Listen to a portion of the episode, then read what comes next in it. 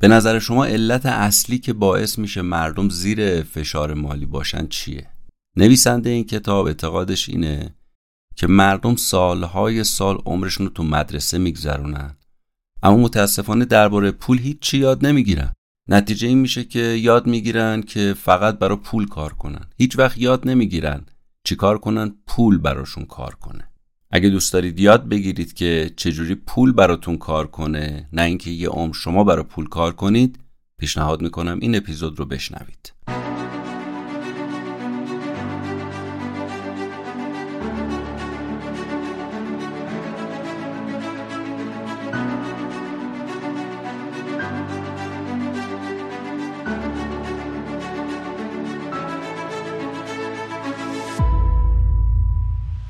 به نام خدا سلام. این اپیزود 83 وم پادکست کتاب جیبیه که در مهر ماه 1402 منتشر میشه.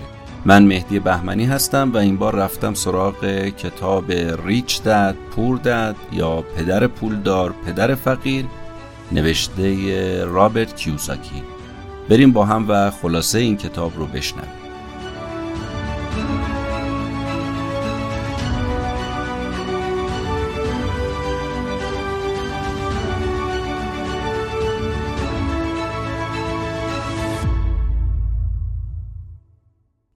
اسپانسر این اپیزود اکانت بازاره. اکانت بازار یه سایت معتبره که تمام مجوزهای قانونی رو هم داره. شما اگه خواستید اکانت های قانونی اسپاتیفای، کست باکس، اکانت پلی استیشن پلاس، بازی های پلاس، اکانت های اپل و خلاصه هر اکانت premium ی که بهش احتیاج دارید رو تهیه کنید می‌تونید از اکانت بازار خرید کنید. اگه هم خواستید به یک کسی هدیه بدید اکانت premium شون می‌تونه یه کادو خاص و ویژه باشه. اینم بگم که چند روز مونده به پایان اشتراکتون پشتیبانی سریعا به شما یادآوری می‌کنه که اینجوری باعث بشه اکانتتون همیشه premium باقی بمونه. باید خیالتونم راحت کنم که هیچ اکانت هکی یا کرکی تو اکانت بازار عرضه نمیشه. تمام اکانت که ارائه میشه کاملا قانونی خریداری میشن و 100 درصد هم گارانتی داره. سفارش هم که می‌دید تحویلشون هفت روز هفته به صورت فوریه. اگه خواستید که اکانتتون هم تمدید کنید به صورت آنی براتون پشتیبانی انجام میده. گفتم پشتیبانی پشتیبانی 24 ساعته است تمام هفته. هر سوالی داشتید اونا جواب میدن. مژده‌م این که اکانت بازار یه کد تخفیف ویژه برای شنونده های پادکست کتاب جیبی در نظر گرفته. می‌تونید با وارد کردن کد تخفیف کتاب جیبی 20 درصد از اکانت بازار تخفیف بگیرید. آدرس اکانت بازار رو هم تو توضیحات اپیزود براتون گذاشتیم. حتما یه سری بهشون بزنید. اسپانسر این اپیزود اکانت بازار. اول براتون بگم نویسنده این کتاب کیه. آقای رابرت کیوساکی تو هاوایی یکی از بهترین ایالتهای آمریکا به دنیا آمده همونجا هم بزرگ شده. رابرت از یه خانواده دورگه ژاپنی آمریکاییه. قیافش هم که نگاه می‌کنید رگ ژاپنیش قالبه. پدرش چی کاره بود؟ رئیس آموزش پرورش بود. تو همون ایالت. مدرک دکترا داشت یه چهره دانشگاهی و تحصیل کرده بود. مادرش چی کاره بود؟ پرستار بود. رابرت بعد از اینکه تحصیلات دانشگاهیشو تو نیویورک طی کرد اومد وارد نیروی تفنگدارای دریایی آمریکا شد. شد افسر و شد خلبان هلیکوپتر نظامی و اعزامم شد به ویتنام. بعد از اینکه ویتنام برگشت اینجا دیگه زندگی مالی رابرت شروع شد سال 1977 یه شرکت برای خودش تأسیس کرد که کیف پولای نایلونی خاصی رو به بازار عرضه می کرد. بعد وارد بازار املاک و مستقلات و سهام و بورس و اینا شد و یه مؤسسه بین المللی تأسیس کرد که کارش آموزش بود شروع کرد به آموزش دادن در زمینه تجارت سرمایه گذاری اونم تو هفت تا کشور جهان که الان دیگه خیلی بیشترم شده و صدها هزار تا دانشجو هم داشت که الان قطعا این عدد بیشتره.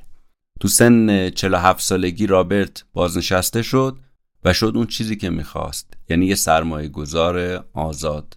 به استقلال مالی رسید. دیگه الان کارش فقط برگزاری کلاس تو سرتاسر سر دنیا بود. کلاساش هم از یه ساعت تا سه روز طول می‌کشید و مردم یاد می‌داد چجوری ثروتمند بشن. رابرت کیوسکی این کتاب و سال 1997 نوشته و بعد از این کتاب هم هستش که اسم شرکتش رو گذاشته پدر پولدار یا ریچ دد. آدرس اینترنتی شرکت هم همینه richdad.com این شرکت هم الان چندین ساله به کمک همسرش کیم و دوستان دیگهش داره اداره می‌کنه. کتاب پدر پولدار پدر فقیر معروفترین اثر رابرت کیوساکیه. این کتاب رکوردای آمازون رو شکسته و بیشتر از 80 تا زبون تو دنیا هم ترجمه شده. اینم بگم سال 2001 کتاب پدر پولدار پدر فقیر رفت تو فهرست 10 تا کتاب پرفروش دنیا. اونم از نگاه مجله‌ای مثل وال استریت جورنال و نیویورک تایمز امثال این. چند سال بعدم رکورد فروشش 26 میلیون نسخه رو هم رد کرد. الان با اینکه 26 سال از نوشتن این کتاب میگذره هنوز آدمای زیادی اعتقادشون اینه که راه رسیدن به موفقیت مالی خوندن همین کتابه. البته بعد از این کتاب رابرت کیاسوکی کتابای دیگه هم نوشت. حدود 10 تا کتاب تا حالا نوشته که خب اکثرش من خوندم. ولی از نظر من محبوب ترین و دوست داشتنی ترین کتابش همین کتاب پدر پولدار پدر فقیره که من خیلی باش اونس گرفتم و شاید سال 97 بود که این کتاب رو خوندم و خیلی لذت بردم. برای بار چندمه دارم می‌خونم و خلاصه برداری می‌کنم و هر بار یه چیزای جدیدی ازش یاد می‌گیرم. پیشنهاد می‌کنم حتما تونستید به این کتاب سر بزنید و یا این خلاصه کتابی که الان می‌خوام براتون تعریف کنم تو این اپیزود رو با دقت بشنوید. پیام رابرت کیوساکی هم خیلی واضحه. میگه مسئولیت مالیت رو خودت به عهده بگیر. وگرنه مجبوری تا آخر عمر خورده فرمایش های دیگران رو اجرا کنی. این کارو بکن پول داشی اون کارو کن پول داشی میگه کاری کن خودت اختیار اموال دستت باشه که باید چی کار بکنی. خودت بشه ارباب پول. وگرنه میشی برده پول. برای این کارم لازمه تو به نبوغ مالی بریسی این نبوغ مالی هم تو وجودت خوابیده. بیدارش کن. همین. بعد از این مقدمه کوتاه بریم سراغ محتوای کتاب ببینیم کیاسوکی درباره نبوغ مالی و موفقیت مالی به ما چی می‌خواد بگه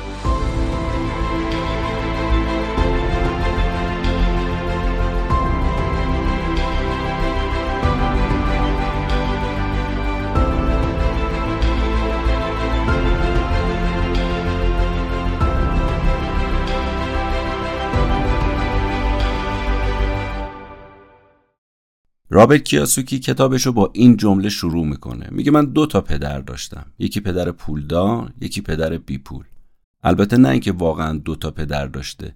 یه پدر خودش که پدر تحصیل کرده ای بوده ولی متاسفانه خیلی پولدار نبوده. میگه اسمشو می‌ذارم پدر فقیر یا همون پوردد و یکی هم پدر دوستم بود که من بهش می‌گفتم پدر پولدار چون وضعش خیلی خوب بود. ولی انقدر در حق من پدری کرد و به من آموزش داد که من بهش می‌گفتم پدر پدر پولدار. همون ریش داد.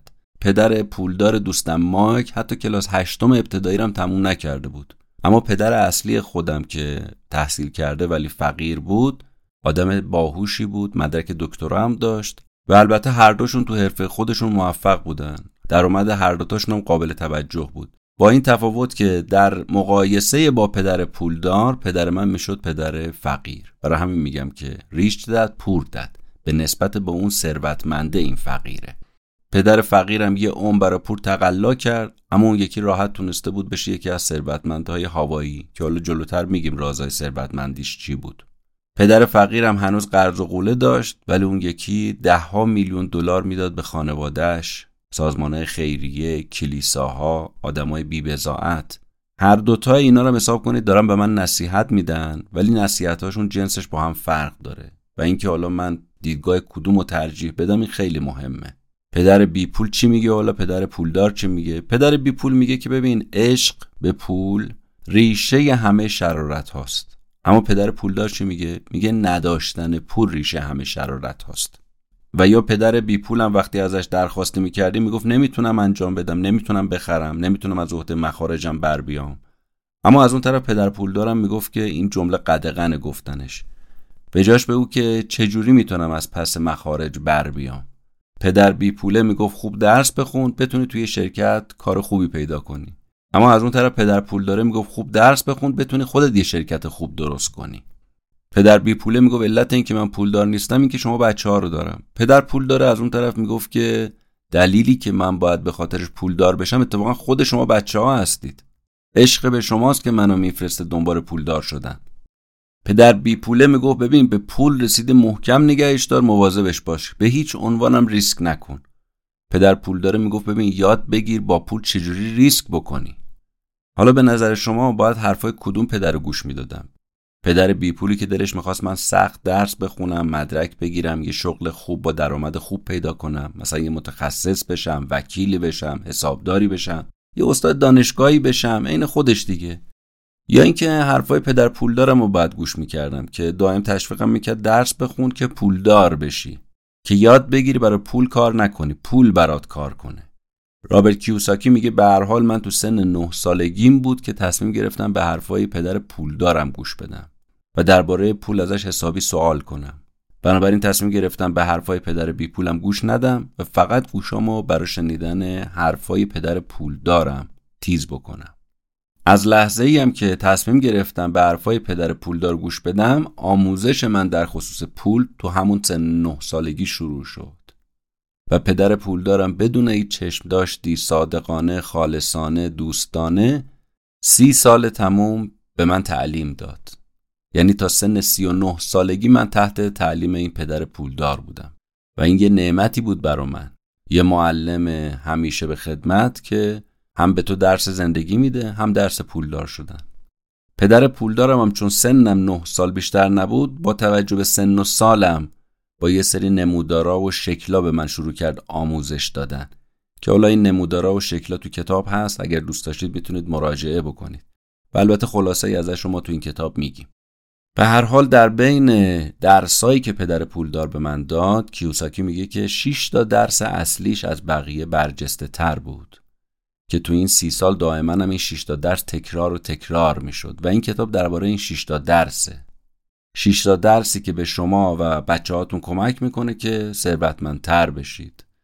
عنوان این 6 تا درس چیه؟ درس اول این که چرا ما اصلا به آموزش سواد مالی نیاز داریم؟ درس دومی که باید به کار خودمون اهمیت بدیم. درس سومی که باید تاریخ مالیات و قدرت شرکت ها رو خوب بشناسیم.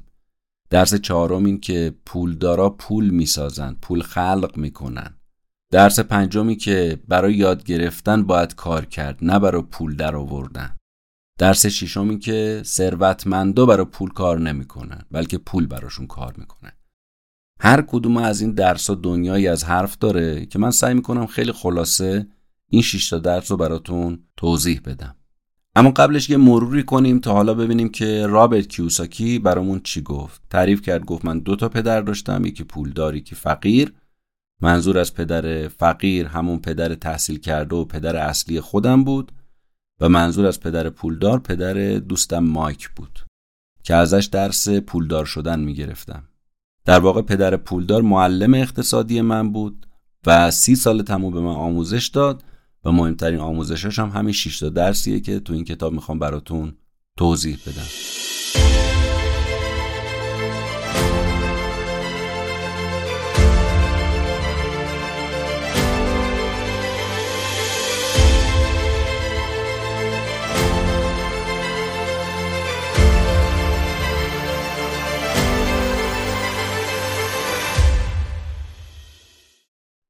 اولین درسی که پدر پولدار به من داد این بود که چرا ما به آموزش سواد مالی نیاز داریم؟ چرا باید در زمینه مالی آموزش ببینیم؟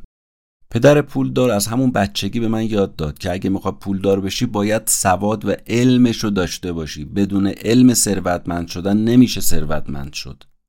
درست مثل این که شما می‌خوای یه آسمان خراش بسازی می‌خوای یه برج بلند بسازی.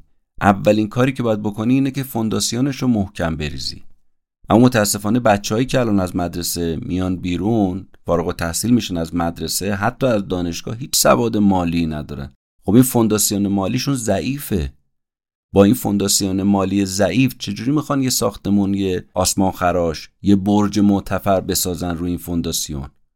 وقتی سواد مالیشون ضعیفه چجوری می‌خوان میلیون و میلیارد پول در بیارن؟ پس بنابراین پدر پولدار شروع کرد به کمک تصویر و کلمات به من آموزش داد. و البته سالهای بعد با توجه به سن و سالم هی اینو پیچیده تر می کرد حتی رسید به جایی که حسابداری تحلیلی خیلی پیچیده و سخت امروزی رو بهم یاد می‌داد. قشنگ می‌تونستم حسابداری کنم می‌تونستم تحلیل کنم می‌تونستم از پس حسابای مالی بر بیام ازش سر در بیارم. این تصویرا این نمودارا این شکلا تو کتاب هست. که گفتم بعد نیست سری بهش بزنید. اولین و مهمترین قانونی هم که پدرم به تو این زمینه یاد داد در عرصه سواد مالی این بود که پسرم تو باید بین دارایی و بدهی فرق بذاری. باید بدونی اصلا فرق دارایی با بدهی چیه و بعد شروع کنی به خرید دارایی. به این کلمات دقت کنید. ما با چهار تا کلمه تو این کتاب خیلی سر کار داریم. و رابط کیوسکی خیلی ازش حرف می‌زنه. مخصوصا تو اون نمودارها و تصویرها و شکلایی که تو کتاب میاره. چهار تا کلمه چیه؟ دارایی بدهی درآمد هزینه. یه بار دیگه میگم دارایی بدهی. درآمد هزینه. پدر پولدارم می‌گفت اگه می‌خوای پولدار بشی این کل چیزیه که باید بدونی. قانون شماره یک و مهمترین قانون و اونم اینه که فرق بین دارایی و بدهی رو بدونی و شروع کنی ستون دارایی ها تو ببری بالا. اکثر مردم گرفتار مسائل مالی هن چون فرق دارایی و بدهی رو نمی‌دونن. پولدارا داراییشون رو دائم اضافه می‌کنن بی پولا بدهیشون رو. بعد فکر می‌کنن دارن داراییشون رو اضافه می‌کنن. حالا سوال این که فرق دارایی و بدهی چیه؟ انقدر شما میگید دارایی بدهی اینا چه فرقی با هم دارن که ما باید فرقش رو بدونیم؟ میگه دقت کنید دارایی پول به جیب شما وارد می‌کنه. اما بدهی پولی از جیب شما خارج می‌کنه. یه بار دیگه بگم دارایی پول به جیب شما میریزه بدهی پول از جیب شما خارج می‌کنه. این اون چیزیه که همه ما به دونستنش نیاز داریم. تو باید دارایی تو با بدهی ستونش رو از هم جدا کنی بشناسی فرقش رو. ستون دارایی تو قوی کنی. کاری کنی که داراییات زیاد بشه نه بدهیات. بدهی تو داری زیاد می‌کنی در حالی که فکر می‌کنی دارایی زیاد کردی. پس باید ستون دارایی ها بره بالا ستون بدهی ها و مخارج و هزینه ها حتی الامکان پایین بمونه. مثل الا دیگه. تو الا یه طرف میره بالا یه طرف میاد پایین. دارایی باید بره بالا بدهی و هزینه بیاد پایین. بریم سراغ درس دوم. به کار شخصی خودت اهمیت بده. این درس نویسنده با داستانی از ری کروک مؤسس رستوران زنجیره مکدونالد شروع می‌کنه. میگه سال 1974 بود. از آقای ری کروک دعوت شد تو دانشگاه تگزاس تو شهر آستین برای دانشجوی دوره کارشناسی ارشد مدیریت بازرگانی سخنرانی کنه. جناب ری کروک از دانشجو پرسید به نظر شما شغل من چیه؟ همه زدن زیر خنده. بیشتر دانشجو فکر کردن که ری داره دستشون میندازه یا داره سر به سرشون می‌ذاره. هیچکی جواب نداد. ری یه بار دیگه سوالش تکرار کرد. شما تصور می‌کنید من چه حرفه ای دارم؟ دانشجو دوباره خندیدن. بالاخره یه دانشجوی شجاع با فریاد برگشت گفت ری من کسی هم تو این دنیای بزرگ هست که ندونه کار تو همبرگر سازیه. ری یه خنده ای کرد گفت می‌دونستم این جواب من می‌دید. اما لیدیز and جنتلمن حرفه من همبرگر سازی نیست. کار اصلی من مستقلاته. بعد توضیح داد که درست حرفه اصلیم فروش مجوز تولید همبرگر تحت عنوان مکدونالده. اما چیزی که ازش قافل نبودم مکارن رستورانای همبرگر فروشیم بود. اینکه اینا کجا قرار می‌گیرن باعث موفقیت من شد. بنابراین سعی می‌کردم بهترین مکانها رو در نظر بگیرم. الان نگاه می‌کنیم مکدونالد بهترین چهارراهها با ارزشترین خیابونا تو آمریکا و حتی کشورهای دیگر به خودش اختصاص داده. رفته اونجاها رستوران همبرگر فروشی زده. مکدونالد الان بزرگترین مالک مستقلات تو دنیا شاید باورتون نشه از کلیسای کاتولیک بیشتر زمین داره. نویسنده کتاب میگه وقتی من نه سالم بود پدر پولدارم همین درسی که ری کروگ به دانشجوی تگزاس داد رو به من و پسرش مایک داد. اما درس دو چی بود؟ به کار شخصیت اهمیت بده. نکته خیلی مهمی رو اینجا بیان می‌کنه. خواهش می‌کنم دقت کنید. نویسنده میگه مشکلات مالی اغلب نتیجه چیه؟ کار کردن برای دیگران. و متاسفانه اکثریت قریب به اتفاق مردم برای دیگران کار می‌کنن تا برای خودشون. اونا تو وهله اول برای شرکت های بزرگ کار می‌کنن بعد برای دولت کار می‌کنن. و کلا برای دیگران کار می‌کنن. و البته برای بانک هم کار می‌کنن. چون باید کار کنن تا بدهی بانک رو صاف کنن. و خونه و ماشین و امثال اینا رو از گروه بانک در بیارن. منتها نکته که وجود داره اینه که بین کسب و کار شخصی شما و تخصص حرفه‌ای شما فرق هست. از طرف می‌پرسی که آقا کسب و کار شما چیه؟ میگه من بانک دارم. بعد ازش می‌پرسی یعنی شغل شما اینه که صاحب یه بانکی. میگه نه من تو بانک کار می‌کنم. خب اینجا طرف تخصصش بانکداریه ولی این کسب و کارش نیست. ممکنه تخصص بانکداری داشته باشه اما بازم نیاز به یه کاسبی شخصی داره یه کسب و کاری که مال خودش باشه خودش اداره کنه یا بده اداره کنن. ری کروک دقیقا فرق بین این تخصص حرفه‌ای و کار شخصی رو ازش خبردار شد و این عامل موفقیتش شد. تخصصش هیچ وقت عوض نشد یه فروشنده بود. اما کسب و کارش چی؟ کسب و کارش همیشه ملک و املاک و مستقلات بود. بهترین مکانها برای فروش همبرگر. مشکل ما تو مدرسه هم دقیقا همینه. ما همونی میشیم که درسشو خوندیم. درس آشپزی می‌خونی احتمالا سراشپز میشی. حقوق خوندی احتمالا وکیل میشی. میکانیک خوندی احتمالا مهندس مکانیک میشی. اشکال کارولا چیه؟ اشکالی داره مگه؟ اشکالش اینه که اگه مردم بر اساس رشته تحصیلیشون شغلشون انتخاب کنن دیگه دنبال کار شخصی نمیرن. کلا کسب و کار شخصی رو می‌ذارن کنار. مشکلش اینه. ولی کسی با تخصص که مخالف نیست. مسئله اینه که تخصص نباید کسب و کار من صرفا باشه. اینکه یه عمر برای دیگران کار کنم و جیب اونا رو پر بکنم خب این اشتباست. در صورتی که شخص باید کسب و کار شخصی برای خودش داشته باشه تمام توجهش به اون سمت باشه. و خب کسب و کار شخصی هم محورش چیه؟ داراییه. شما باید دارایی داشته باشی. پس برای این بود که ما تو درس قبلی تأکید کردیم فرق دارایی رو بدهی رو بشناس. دارایی تو ببر بالا بدهی تو بیار پایین. که گفتیم این قانون اول پولدار شدنه و خیلی هم مهمه. اما اگه شما اومدی به جای ستون دارایی ستون درآمد تو اضافه کردی. دقت کنید خیلی نکته مهمیه. به جای ستون دارایی ستون درآمد رو اضافه کردی. نتیجهش چی میشه؟ نتیجهش میشه همچنان فقیری چون دارایی اضافه نشده درآمد اضافه شده. چه فایده؟ برای همینی که شما از مردم میشنوی میگه من به یه اضافه حقوقی نیاز دارم به یه ترفیعی نیاز دارم یه کمی باید بیشتر اضافه کاری بکنم. تو فقط داری درآمدت اضافه می‌کنی. کجا داراییت اضافه شده؟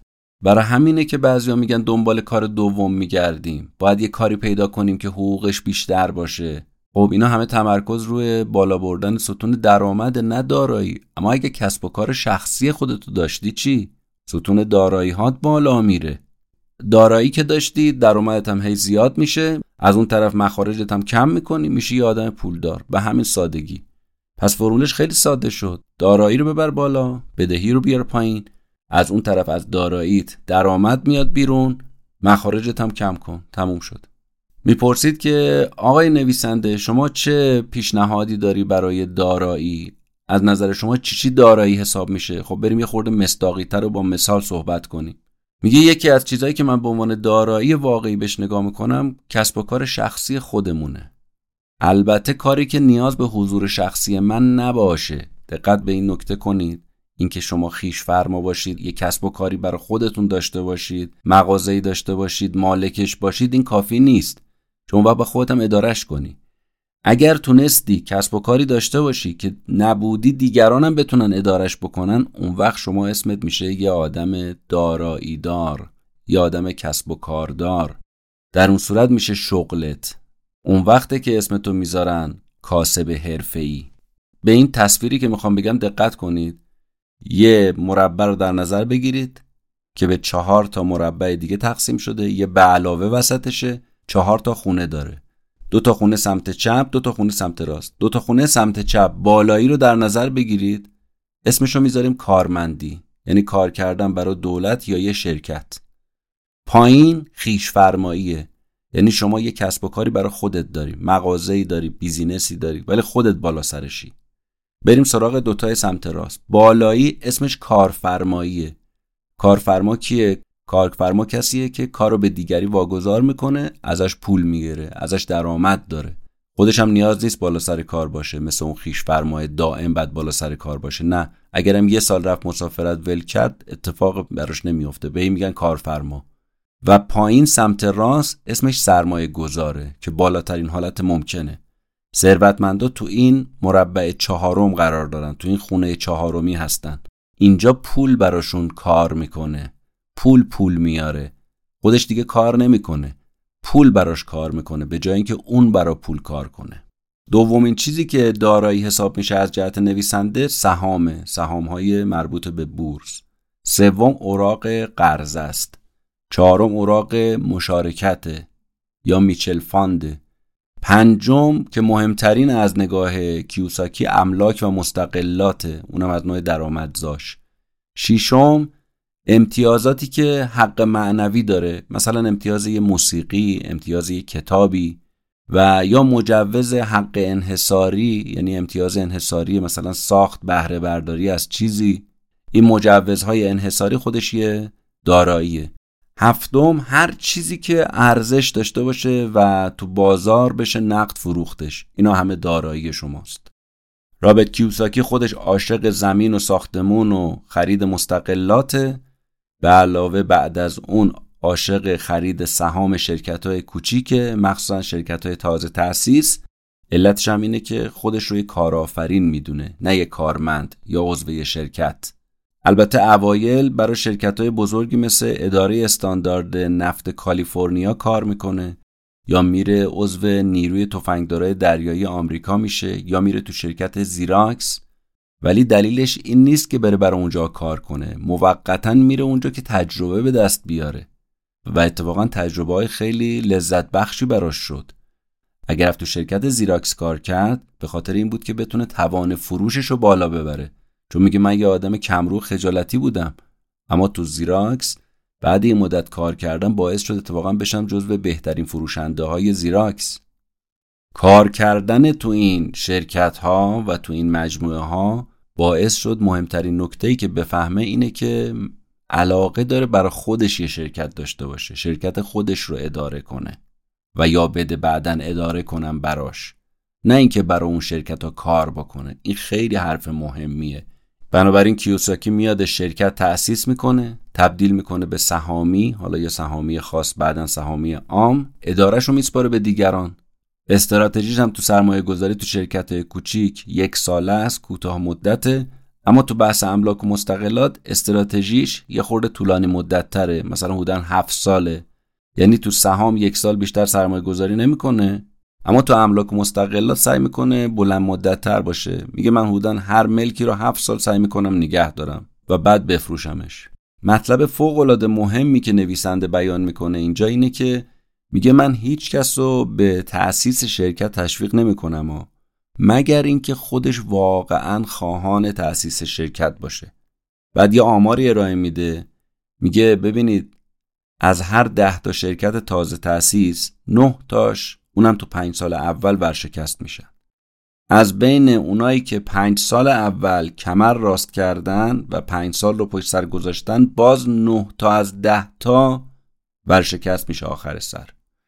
بنابراین با چشم باز وارد تأسیس شرکت بکشید. اگر واقعا می‌خواید شرکت داشته باشید این کارو بکنید و از پسش برمیاید این کارو بکنید. اگر نه شغل روزمرتون رو نگه دارید.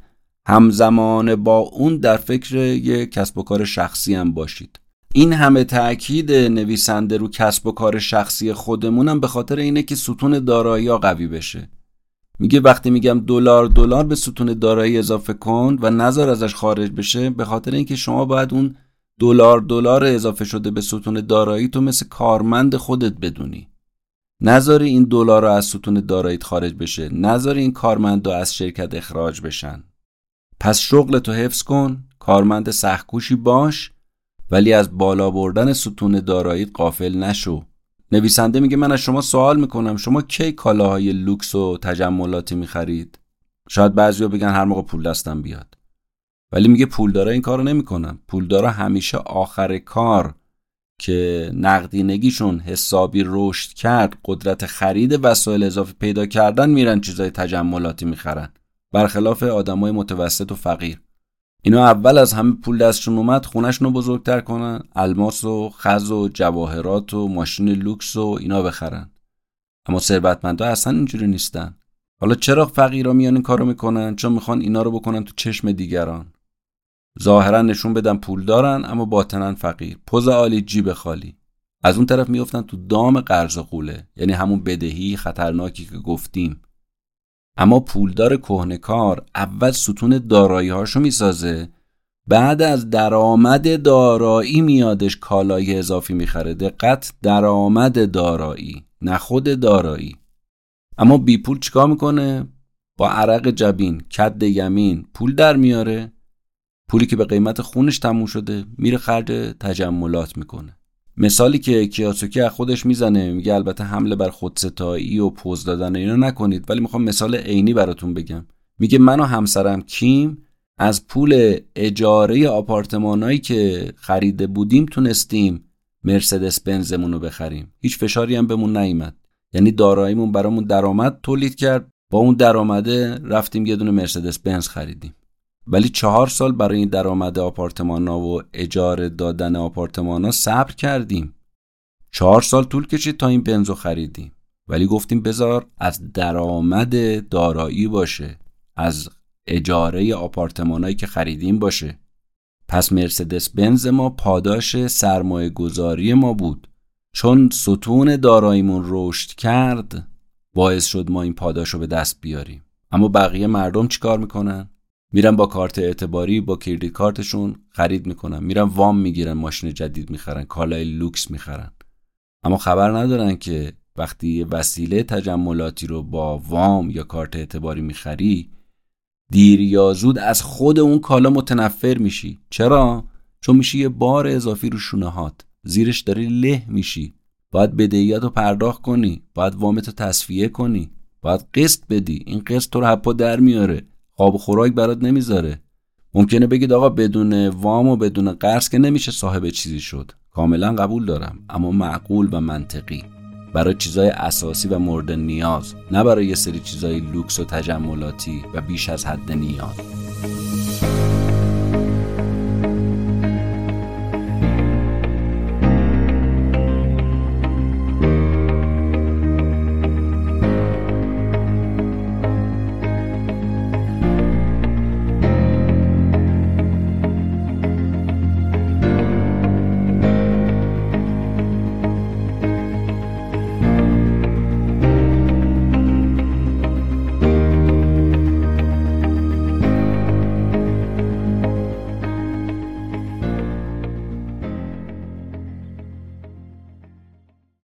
بریم سراغ درس سوم.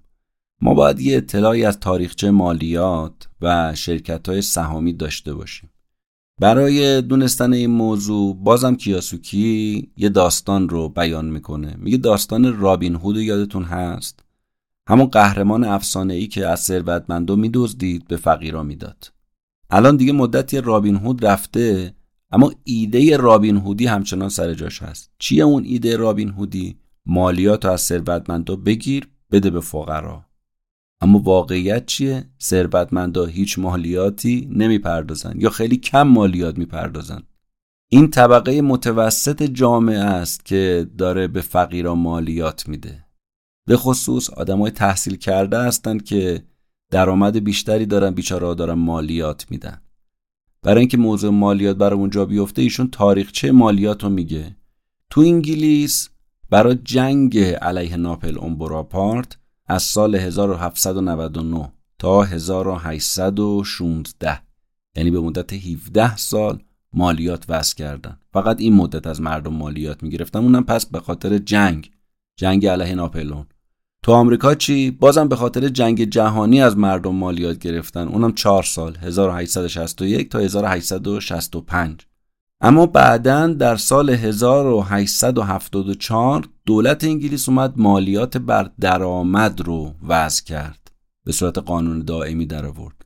تو آمریکا چی؟ سال 1913 همین قانون گذاشته شد که آقا شما از درآمدت هم باید مالیات بدی. پنجاه سال طول کشید تا تو آمریکا و انگلیس تونستن مالیات بر درآمد رو تو ذهن مردم جا بندازن. که بشه یه قانون دائمی. نکته ای که پدر پولدار به کیوساکی میگه درباره مالیات اینه که مالیات اولش فقط علیه ثروتمندا وضع شده بود. یعنی هدف مالیات این بود که گوشمالی بده به ثروتمندا. همین. برای همینم اکثر مردم رفتن پای صندوق رأی. به قانونی شدن مالیات رأی مثبت دادن. قرارم این بود که قانون ثروتمندا رو تنبیه کنه ولی در عمل چجوری با دادن مالیات؟ اما اون اتفاقی که افتاد اینه که خود کسایی که رأی داده بودن بیچاره ها تنبیه شدن. یعنی همون قشر متوسط و فقیر. از روزی که دولت پول به دهنش مزه کرد اشتهاش برای گرفتن مالیات باز شد. اشتهای دولت به قدری هم باز شد و زیاد شد که دیگه به طبقه متوسط مالیات میبست. تو این وضعیت پولدارا اومدن برای فرار از مالیات چیکار کردن؟ شرکت سهامی تأسیس کردن. شرکت سهامی چی بود؟ هیچی. یه پرونده بایگانی شده از سندهای قانونی. یعنی فقط پرونده سازی بود. سوری و ظاهری. که این پرونده قانونی توسط یه ارگان دولتی هم ثبت و تایید شده. و تو دفتر وکیلان نگهداری میشه. همین. تو این شرایط شما می‌بینید شرکت ها محبوب دل دارا شد. همه رفتن به سمت تشکیل شرکت و فرار از مالیات. از اون طرف قشر متوسط مثل کارمندات دیدن هیچ راه فراری ندارن از مالیات. چرا؟ چون همون اول دولت سهمشون از حقوق کارمندا ور میداره.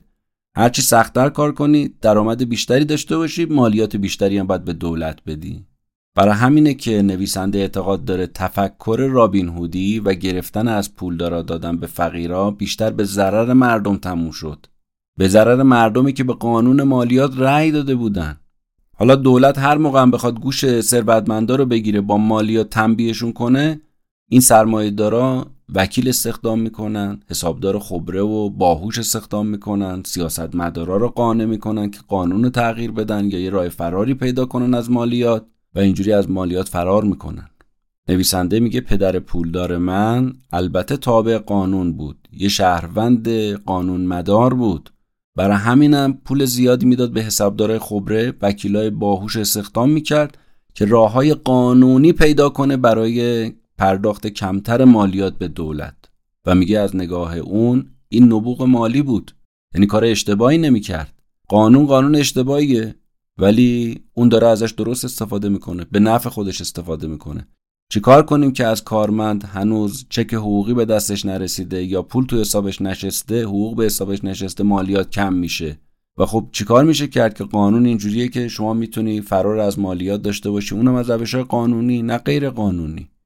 پس میشه از این روش استفاده کرد برای اینکه شما به دولت مالیات پرداخت نکنی. چون گفتیم فلسفهش چیز دیگه ای بود ولی الان چیز دیگه ای شده. البته ممکنه این نظریه مخالفایی داشته باشه که در جای خودش محترم و قابل قبول ازش میگذریم. از نگاه نویسنده نبوغ مالی یعنی داشتن چهار تا توانایی یا چهار تا قابلیت بزرگ. اولین قابلیت توانایی حسابداریه. یعنی شما سواد مالی داشته باشید. اگر این سواد مالی رو داشتی نقاط ضعف و قوت کسب و کارتو می‌تونی ارزیابی کنی. قابلیت دوم توانایی سرمایه گذاریه یعنی بتونی شما پول خلق بکنی توانایی خلق پول اونم از طریق پول داشته باشی. یعنی کاری کنی پول پول بیاره برات. پول برات کار کنه نه تو برای پول. سومین قابلیت این که توانایی شناخت بازار رو داشته باشی یا همون علم عرض تقاضا رو بلد باشی. تشخیص بدی سرمایه گذاری کردن تو این شرایط فعلی بازار درسته یا درست نیست. چهارمین قابلیت هم شناخت قانونه. شرکتی که مهارت های حسابداری، سرمایه گذاری، خرید و فروش رو بلد هست می‌تونه سریع رشد کنه. حالا کسی که اطلاعات کافی داره از قانون، جنبه های مالیاتی رو خوب می‌شناسه، حمایت هایی که شامل شرکت ها میشه از طریق قانونی خوب می‌شناسه، بلده، راهکارا رو سولاخ ها رو بلده. خب این سریعتر به پول می‌رسه. به جای راه رفتن این آدم می‌تونه پرواز بکنه. این چهار تا قابلیت که یه بار دیگه مرورش بکنم می‌تونه انسان رو به نبوغ مالی برسونه. یک توانایی حسابداری یا سواد مالی. دوم توانایی سرمایه گذاری یا خلق پول. سوم توانایی شناخت بازار یا عرضه و تقاضا. چهارم شناخت قانون. و راهکارهایی که میشه از طریق قانونی به نفع خودت استفاده بکنی و شرکتت. لذا کیوساکی فایده تشکیل شرکت تو این می‌دونه که شرکت قدرت انجام کارهای زیادی رو داره که یه نفر به تنهایی ممکنه نتونه انجام بده. مثلا شما می‌تونی هزینه رو قبل از پرداخت مالیات چکار کنی؟ بپردازی. برخلاف کارمند. کارمند اول مالیاتشو میده بعد با پولی که مونده زندگیشو پیش می‌بره و هزینه پرداخت می‌کنه. اما شرکت ها اینجوری نیستن. شرکت ها پول در میارن. هر چی بخوان هزینه می‌کنن آخر سر چیزی باقی مون مالیاتشون میدن. درسته؟ خب این یه راه کاملا قانونیه برای فرار از مالیات. البته اگه این فرار از مالیات بار منفی نداشته باشه بار مثبت داشته باشه. میگه آقا یه قانونیه من دارم ازش استفاده می‌کنم. پس فرق شرکت با کارمند تو همینه. شرکت پول در میاره خرج می‌کنه مالیات میده.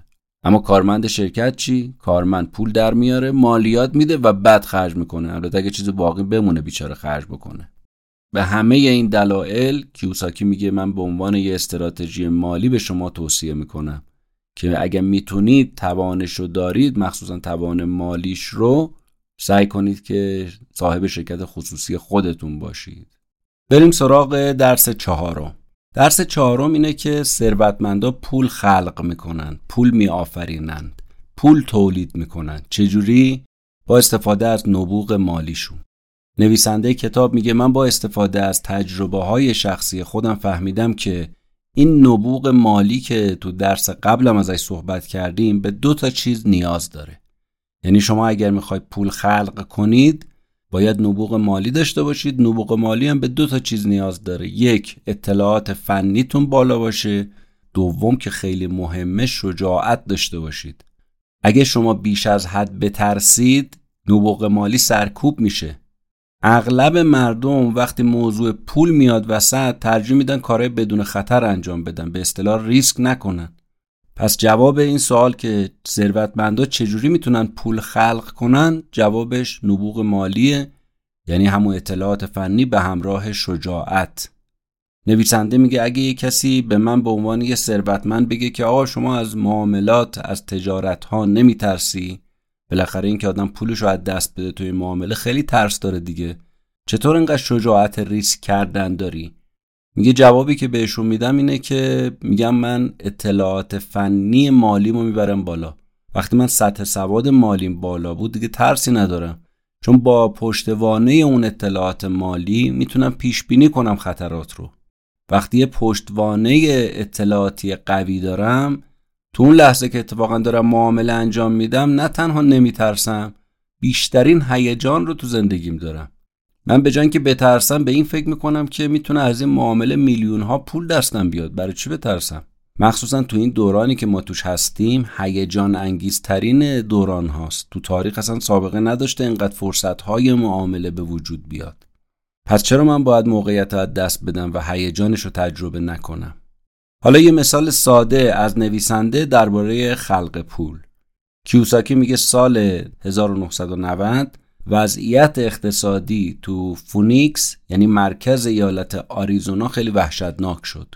میگه من داشتم برنامه صبح بخیر آمریکا رو می‌دیدم که یه برنامه ریز اقتصادی اومده بود رو صحنه شروع کرده بود به پیشبینی وضع اقتصادی کشور در آینده. و اینکه چقدر اوضاع به هم میریزه نابسامان هست نابسامان تر میشه کلی شروع کرد ناامیدی و بدبینی رو پمپاش کردن. نصیحتش هم این بود که پول ذخیره کنید پول سیف کنید. هر ماه 100 دلار بذارید کنار اون وقت در عرض 40 سال میشید یه مولتی میلیونر کیوساکی میگه من قبول دارم که این پسنداز کردن ماهانه کار معقول و منطقیه. اما خب این یه قسم کاره. یه روشیه که خب اکثر مردم هم باش موافقن و انجام میدن. اما مشکل این روش چیه؟ مشکل اینه که وقتی یه موقعیت مهم پیش روی من هست چرا من باید دست بدم بیام پول سیو کنم؟ میرم اون معامله رو انجام میدم. تو وضعیت بد اقتصادی برای خیلی از سرمایه‌دارا بهترین موقعیت برای سود بردنه. چرا من از اون افراد نباشم که ازش استفاده کنم؟ اینجا دیگه سیف کردن و ذخیره کردن معنی نداره. با توجه به اینکه بیشترین پول من تو بازار سهام و آپارتمان بود با همون مقدار پولی که دم و دستم بود شروع کردم به خریدن املاک. مردم داشتن داراییاشون رو میفروختن و من شروع کردم به جای ذخیره کردن سرمایه گذاری کردن خریدن ملک ملک های کوچیک. آپارتمانایی که اون موقع تو وضعیت بد اقتصادی ما تو فونیکس خریدیم ارزشی نداشت. اما بعد یه مدت قیمتش رفت بالا. 6 تا معامله اینجوری ما انجام دادیم با همسرم و حدود 190 هزار دلار تو این 6 تا معامله ما دارایی تولید کردیم. و این مبلغ راحت می‌تونست هزینه یک سال ما رو جواب بده. هزینه های ما چی بود؟ خرید ماشین های شرکت، مسافرت های اعضای شرکت، بیمه اعضا، بنزین ماشینا، شام کارمندای شرکت تو مراسمات. ما با این پول تونستیم یک سال هزینه رو پرداخت بکنیم. و وقتی که بابت هزینه هامون این پول رو مصرف کردیم دیگه چیزی به اون شکل نمونده بود که دولت بخواد بیاد از ما مالیاتش رو بگیره. این یه نمونه ساده است از خلق پول با استفاده از نبوغ مالی. پس تنها شق سرمایه گذاری پسنداز کردن نیست. اون یک قسم از اقسام سرمایه گذاریه به علاوه یکی دیگه از مشکلات ذخیره کردن پول اینه که من اگه مایی 100 دلار بخوام ذخیره کنم به عنوان مثال چند سال طول می‌کشه بشه 190 هزار دلاری که من به دست آوردم. تو زمانی که رکود اقتصادی بود در فونیکس آپارتمان 100 هزار دلاری 75 هزار دلار بیشتر فروش نمی‌رفت. خب من اومدم از این موقعیت استفاده کردم. گفتم این آپارتمان ها رو پایین تر از این مبلغ 75 هزار دلار بخرم. اما چجوری باید پیدا کنم این ملک رو؟ تو بنگاه معاملات ملکی که نمیشه پیدا کرد. وکیلایی که تو امور ورشکسته ها کار می‌کردن رو میشناختم باشون ارتباط گرفتم. خونه‌های 75 هزار دلاری رو 20 هزار دلار میخریدم ما تو ایران بهش میگیم خونه‌های مزایده ای طرف ورشکست شده یا نتونسته اقساط خونه رو پاس کنه به دولت دولت هم خونش رو مصادره کرده بانک خونش رو مصادره کرده. و بعد دولت یا بانک گذاشته برای فروش خونش رو. میگه از این خونه های مصادره ای مزایده ای من میخریدم. بابت خریدش من تو هیچ پولی نمی‌دادم. یعنی من عملا از هیچ پول خلق می‌کردم. چجوری؟ از یکی از دوستام دو هزار دلار قرض کردم به مدت سه ماه. پیش قسط دادم به وکیل برای خرید آپارتمان. از اون طرف تو روزنامه قسمت نیازمندی آگهی فروش گذاشتم. گفتم خونه 75 هزار دلاری 60 هزار دلار فروخته میشه. اونم به صورت قسطی. تلفن بود که داشت از جا کنده می‌شد انقدر زنگ می‌خورد. خریدارا سر کلهشون پیدا شد. ملکم قانونا مال من بود. خریدارا هم از ملک بازدید کردن. و بازار گرم می‌شد برای فروش. تا تنور داغ بود چسبوندم خونه تو عرض چند دقیقه فروش رفت. من به خریدارا می‌گفتم 25 هزار دلار بعد به من پیش پرداخت بدید. برای کارهای محضری اداری اونم با رضایت و خوشحالی پرداخت می‌کردن.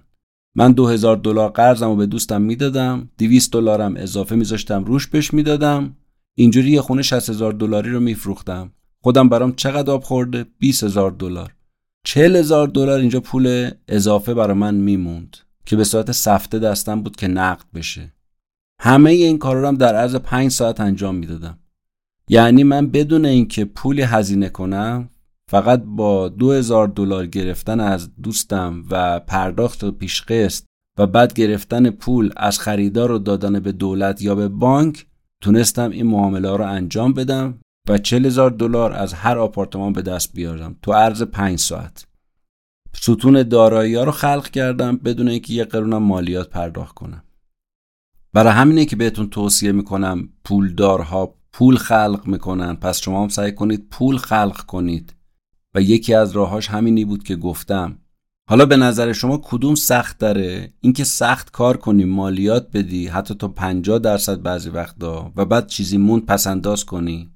یا اینکه یه زمانی بذاری سواد مالی تو ببری بالا ستون داراییات رو رشد بدی کدومش سخت داره معلومه. اولی سخت داره پس بیا سواد مالی رو ببر بالا. دیگه اون نصیحت های استاندارد رو بیا بذار کنار که سخت کار کن پول ذخیره کن. اینا دیگه دورش گذشته. الان دیگه خیلی خریدار نداره. قبلا هم نویسنده گفت که ابزارهای رسیدن من به رشد مالی یکی املاک یکی سهام. و البته املاک رو به عنوان فونداسیون میگه استفاده می‌کنم. سهام رو برای رشد سریع و رسیدن یه باره به پول استفاده می‌کنم. و البته هیچ کدوم از روش هایی که برای خودم موثر بوده رو به شما توصیه نمی کنم فقط اینا مثال هایی که من تو این کتاب دارم می‌زنم. شما ممکنه مثالی که من دارم براتون می‌زنم کاملا به درد شما نخوره یا اصلا برای شما قابل اجرا نباشه. شما باید وضعیت خودتو نگاه کنی حال روز خودتو ببینی که موقع گرفتار نشی. یکی از همون مثال ها که به عنوان یه داستان عبرت آموز نویسنده ازش یاد می‌کنه جالب و شنیدنیه. میگه سال 1989 من عادتم این بود تو منطقه اورگون که یه منطقه مورد علاقه من تو پورترن بود شروع می‌کردم پیاده روی کردن. منطقه اورگون تو هومه شهر بود و خونه هم خیلی خوشگل بود. خونه های کوچولو دوست داشتنی. و پر بود منطقه از تابلوهای فروش فرسل بازار سهام سقوط کرده بود اقتصاد رونقش از دست داده بود و همینجوری این تابلوهای فروش بود که به چشم می‌خورد. مردم مجبور بودن خونه رو بفروشن. میگه چشمم تو خیابون افتاد به یه تابلویی که بالا نصب شده بود. یه خونه قدیمی رنگ رو رفته. رفتم سراغ مالکش و گفت من تو دردسر افتادم پول لازمم گفتم چند میفروشی؟ گفت تو قیمت بده یه سال اینجا افتاده هیچکی نیومده ببینه. میگه خونه رو دیدم و گفتم 45 هزار تا میدم. در صورتی که من می‌دونستم همون موقع 65 هزار تا میارزه. البته خب کسی خواهانش نبود ولی قیمت واقعیش این بود. فروشنده قبول کرد خیلی هم خوشحال شد و یه هفته ای هم خونه رو خالی کرد. میگه من بلافاصله خونه رو اجاره دادم به یه پروفسور محلی. و بعد یه سال بازار املاک اورگون شروع کرد رونق گرفتن. خونه ای که 45 هزار تومن خریده بودم قیمتش بود به 95 هزار تا. 95 هزار تا خونه رو به یه زوج اهل کالیفرنیا فروختم. و از اونجایی که طبق قانون 1031 که بهش میگن تأخیر مالیاتی شما اگه قصد خرید خونه جدید داشته باشید خونه قدیمی رو که میفروشی به پولش مالیات نمی‌خوره. برای همین در عرض یک ماه اون خونه رو فروختم یه ساختمون دوازده واحده تو همون منطقه اورگون خریدم. چند؟ 275 هزار دلار. قیمت اصلیش چقدر بود؟ 450 هزار دلار. مالک های ساختمونم تو آلمان زندگی می‌کردن. قیمت ملک دستشون نبود. فقط می‌خواستن از دستش راحت بشن. تا من پیشنهاد دادم موافقت کردن. منم ساختمون رو خریدم. دو سال تموم نگهش داشتم. بعد از دو سال ساختمون رو فروختم 495 هزار دلار. و بلافاصله یه ساختمون سی واحده خریدم تو شهر فونیکس تو آریزونا. ساختمون رو 875 هزار تا خریدم. اونم وقتی که بازار راکد و خراب بود. سال 1996 بود که بازار آریزونا یه تکونی خورد. من همون ساختمون رو فروختم یک میلیون و دیویست نکته که تو این مثال هست اینه که چجوری یه پول کوچیک می‌تونه تبدیل به یه مبلغ هنگفت بشه. وقتی شما وضعیت اقتصادی بازار رو رصد کردید وقتی استراتژی سرمایه گذاری رو بلد بودید وقتی قوانین رو میشناختید راحت می‌تونید پول در بیارید. اما مردم معمولا از این اصول خبر ندارن و نمی‌خوان ریسکم بکنن. بنابراین پیشرفتی هم نمی‌کنن. آدمی که فقط می‌خواد محتاطانه پاش اندازه گلیمش دراز کنه و هیچ ریسکی نکنه قطعا پولی هم گیرش نمیاد. ما تا از حاشیه امن خودمون خارج نشیم هیچ اتفاق خاص تو زندگیمون نمیافته. کل زندگی چیزی جز ریسک نیست. ولی اگر اطلاع و آگاهیمون خوب باشه می‌تونیم راحت خطر رو پیش بینی کنیم و مشکلی هم برامون پیش نیاد. با خوشحالی و شادی و با هیجان به تعبیر نویسنده حتی یه معامله رو انجام بدیم. مسئله سر اینه که ما علم آگاهی نداریم میترسیم. برای همین ریسک هم نمی کنیم میگیم خطرناک. خطر تو بیسوادیه خطر تو ریسک کردن نیست. بنابراین بهتر ما از معاملات کوچیک از سودای کوچیک از ریسکای کوچیک شروع کنیم. وقتی یه خورده ماهر شدیم بریم سراغ ریسکای بالاتر و بزرگتر و سودای بیشتر. تو بحث سرمایه گذاری در سهام هم نویسنده ید طولایی داره. شما می‌تونید از طریق MF یا همون صندوق سرمایه گذاری مشترک بیاید سود شرکت های خصوصی رو که هنوز سهامی عام نشدن رو بخرید.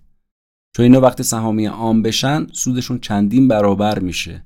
اتفاقا نویسنده میگه من این کارو کردم. از یه شرکت خصوصی که هنوز سهامی عام نشده بود سهم خریدم به ارزش هر سهم 25 سنت. بعد 6 ماه که شد سهامی عام قیمت هر سهم شد دو دلار. کم کم قیمت سهام شد 25 دلار. من تونستم تو کمتر از یک سال ارزش سهامم که 25 هزار دلار بود برسونم به یه میلیون دلار.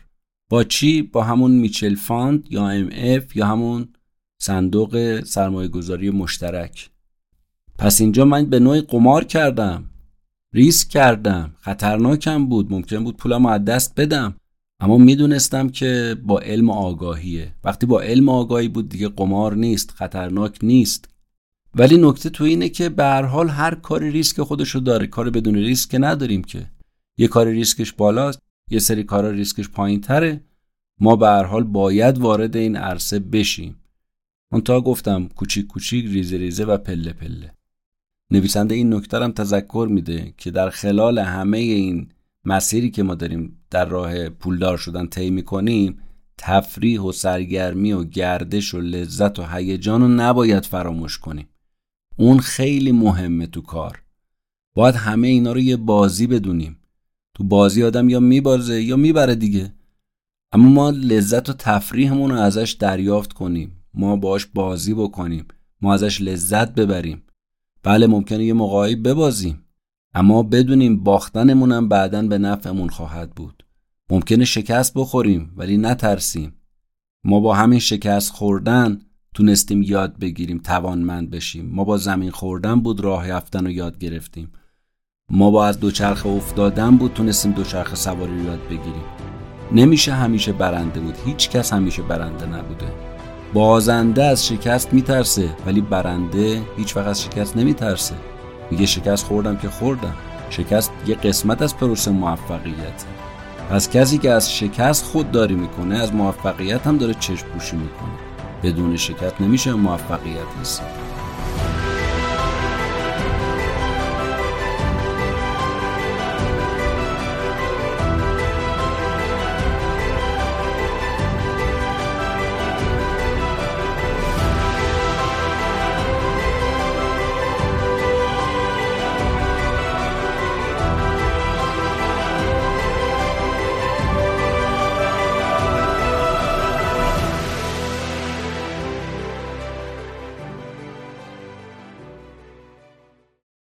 از نگاه رابرت کیوساکی دو نوع سرمایه گذار وجود داره. اولین نوع سرمایه گذار کسایی هستن که دنبال سرمایه گذاری بسته بندی هن. مثل اینکه طرف وارد مغازه میشه میگه آقا این کامپیوتر چند می‌خره؟ میاره. نوع دوم سرمایه گذارن که سرمایه گذاری رو خلق می‌کنن. یعنی یه معامله رو جوش میدن جفت و جور می‌کنن. مثل کسی که میره تیک های قطعات کامپیوتر رو می‌خره میاد خودش اسمبل می‌کنه سرمبندی می‌کنه میفروشه یه سودی می‌بره. این نوع دوم سرمایه گذاری سرمایه گذاری حرفه‌ایه. اینه که باعث خلق پول میشه. ما داریم در مورد خلق پول صحبت می‌کنیم دیگه. یه وقتایی جور کردن تمام این قطعات کنار هم ممکنه طولم بکشه و اصلا یه موقعی ممکنه جورم نشه. ولی بدونیم که سرمایه گذاری خوبیه پول خوبی هم توش هست. اگر می‌خواهید اینجوری باشید باید سه تا مهارت رو تو خودتون رشد بدید. اول اینکه موقعیت هایی که دیگران نمی‌بینن و شما ببینی و شکارش کنی. با مغزت هم ببینی نه با چشمت. مثل کاری که یکی از دوستای نویسنده کرد. یه خونه کلنگی رو خرید که این خونه ارواح بود قدیمی. همه هم تعجب کردن. اما اون چیزی که امیدی دیگران نمی‌دیدن. اون چهار تا زمین خالی دیگه هم تو این ملک می‌دید که وجود داشت و اونا نمی‌دیدن و نمی‌دونستن. اون رفته بود پرسیده بود فهمیده بود. بعد از اینکه خونه رو خرید خراب کرد پنج تا قطعه درست کرد. هفتاد و پنج هزار دلار در عرض دو ماه گیرش اومد. خب این نتیجه دیدن با مغزه دومین مهارت اینه که یاد بگیری چجوری پولتو بالا ببری و زیاد کنی.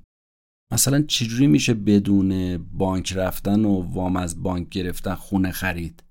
همه معمولا وام می‌گیرن خونه می‌خرن دیگه.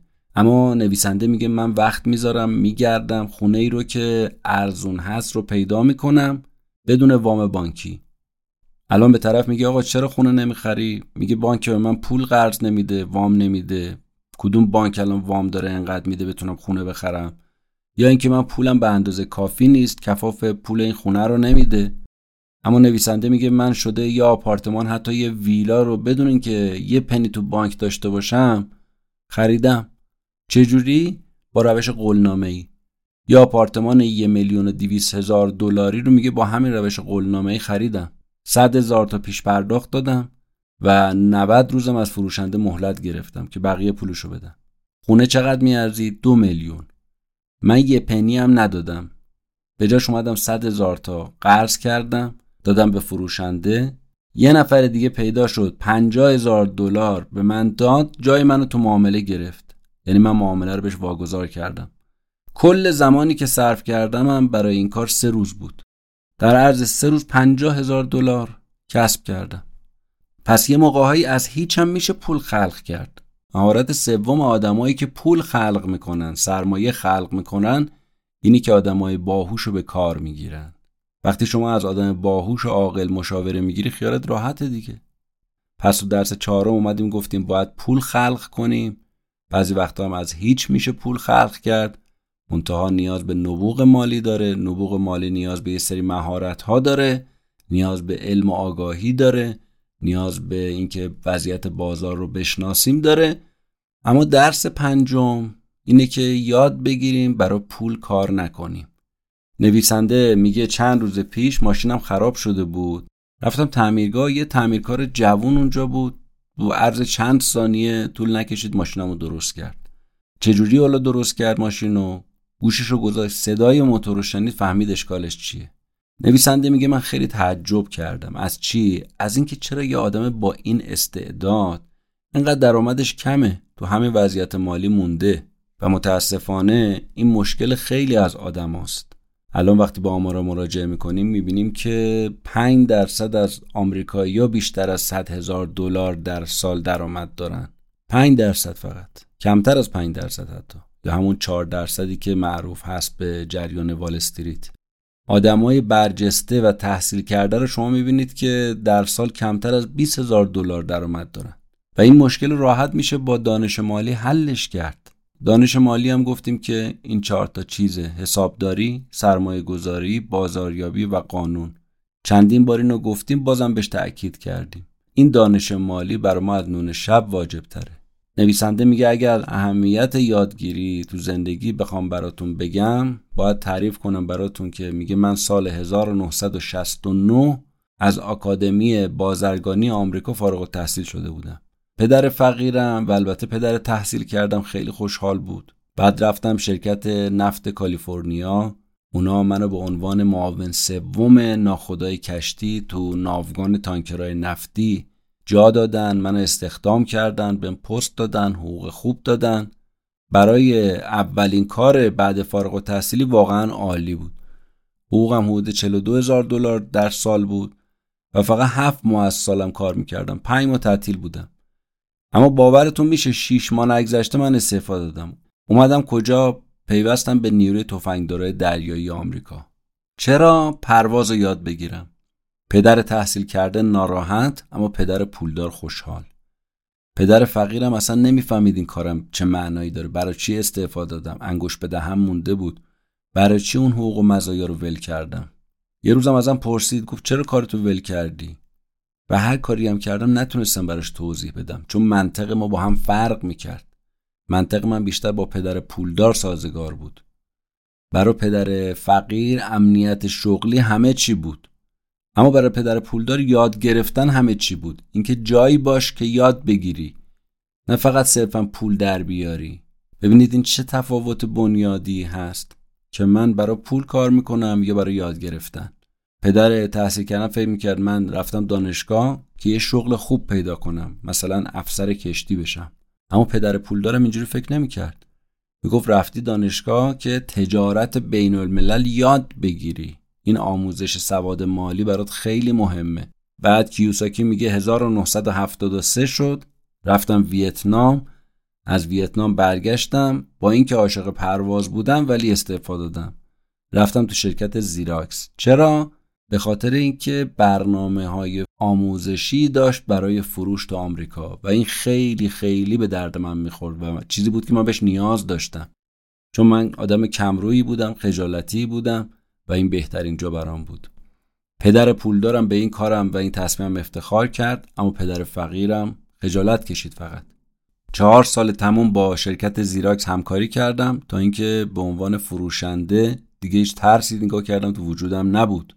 شدم جز پنج تا فروشنده موفق اما از زیراکس هم استفاده دادم. سال شد 1997 و اولین شرکت خودم رو راه اندازی کردم. این دقیقا همون چیزی بود که پدر پول دارم می‌خواست. محصول شرکتمون چی بود؟ کیف پولای نایلونی که تو خاور دور تهیه می‌شد با کشتی میومد تو انبار در نیویورک.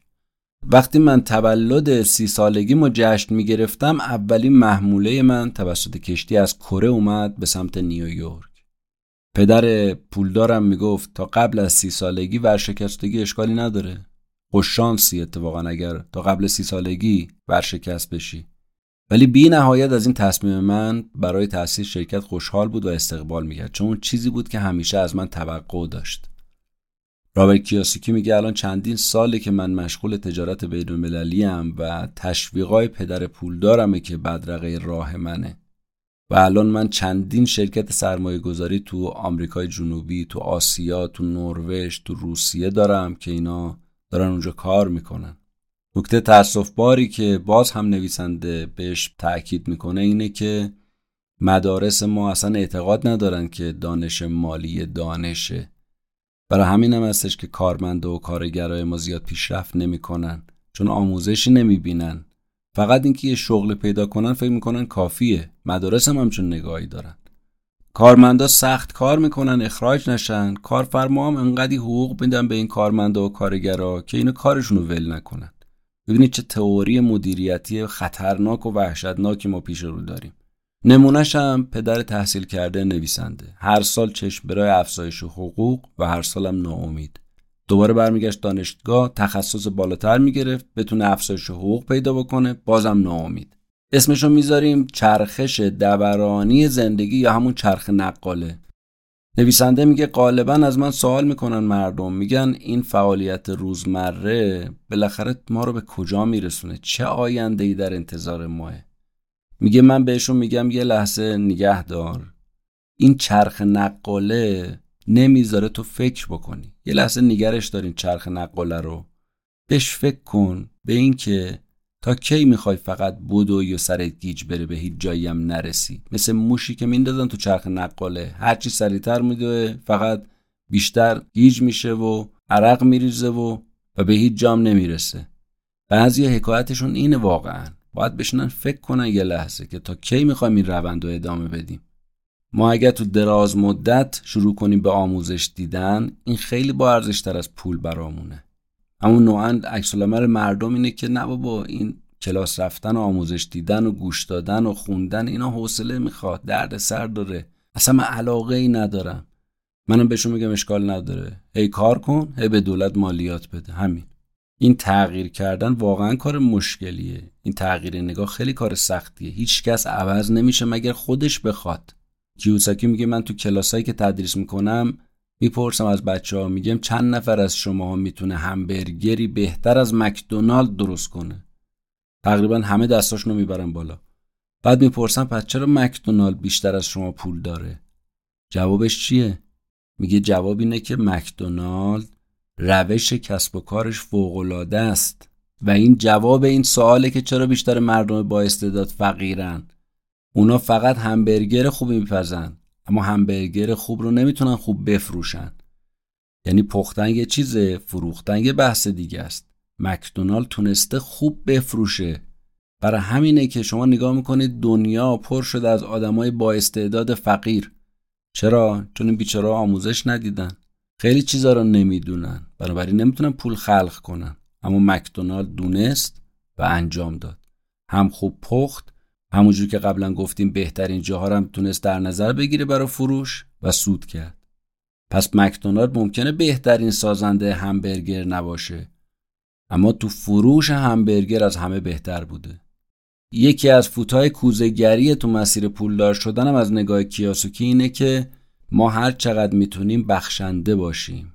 میگه پدر پولدار من یه عالم پول میبخشید به کلیسا به مؤسسات خیریه به بنیادای خیریه که خودش تأسیس کرده بود و می‌گفت راه به دست آوردن پول بخشش کردنه. برعکس پدر تحصیل کردم.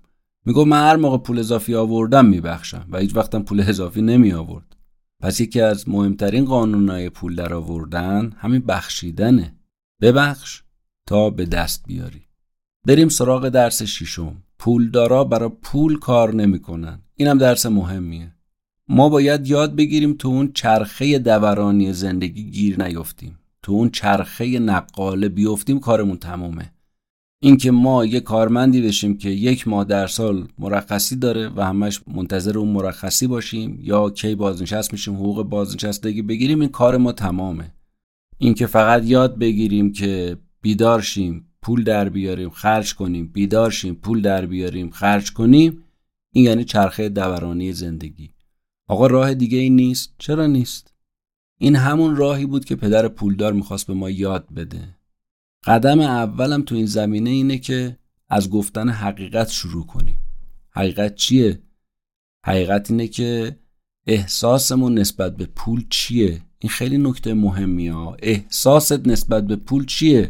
آیا از پول خوشت میاد یا از پول میترسی؟ بعضی پول زیاد اصلا میترسونشون. خب این قطعا پول دار نمیشه. حقیقت بعدی اینه که آیا وقتی بحث پول میاد طمع می‌کنی یا نه؟ بعضیا طمع می‌کنن. تا پول دستش میاد خرج می‌کنه خرج اینا اینو می‌خره اونو می‌خره ول خرجی می‌کنه. اما اگر نه حس ترس نسبت به پول نداشتی. حس طمع نسبت به پول نداشتی. یعنی از پول نمیترسیدی و از پول بیش از حد هیجان زده نمی‌شدی و بی خودی خرج نمی‌کردی. دندون طمعتون میکشیدی کار تموم بود. اما شما نگاه می‌کنید میلیون ها نفر صبح از خواب بلند میشن سر کار میرن به امید اینکه این چک حقوقی ترسشون از بین ببره. اما نمی‌بره بدتر مثل خوره میفته به جونشون. اینا کسایی هستن که پول داره زندگیشون رو اداره می‌کنه. در صورتی گفتیم آدم ثروتمند پول اداره نمیکنش اون پول رو اداره می‌کنه. درس ششم این بود که پولدارا برای پول کار نمی‌کنن دیگه. داشتیم اینو توضیح می‌دادیم دیگه. پس ترس از پول و طمع نسبت به پول باعث میشه پول زندگی ما رو اداره کنه. بعضی از پولدارا حتی ترس دارن از پول. چجوری؟ ترس از از دست دادن پول. اگه بی پول بشن چی میشه؟ برای همین می‌بینی شب تا صبح آروم و قرار ندارن. میترسه خونه لوکس و ویلای اونچنانی و ماشین لاکچریشو از دست بده. برای همین می‌بینی ترس میاد سراغش. دچار بیماری عصبی میشه. میگه من یه وقتی به پدر پول دارم گفتم می‌تونی بگیم که آدمای بی پول آرومتر و خوشحالترن؟ پدر پول دارم گفتش که نه. من اصلا اینجوری فکر نمی‌کنم. پرهیز کردن از پول درست به اندازه چسبیدن پول باعث روانپریشی آدم میشه.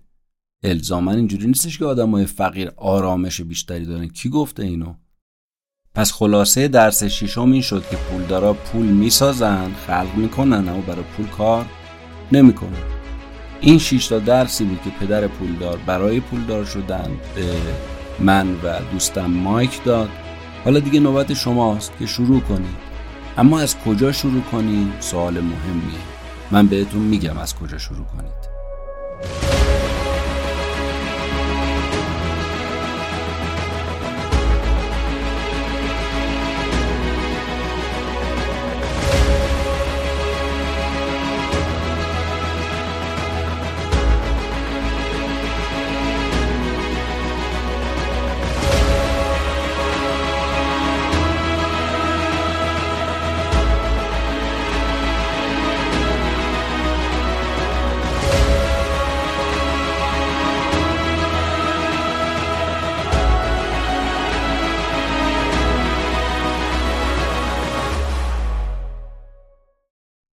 سوال این بود که ثروتمندا برای ثروتمند شدن از کجا شروع کردن؟ ما هم از اونجا شروع کنیم. نویسنده میگه می‌خوام پروسه فکری که خودم دارم به صورت گام به گام پیش رفتم و به نتیجه رسیدم و برای شما مطرح کنم.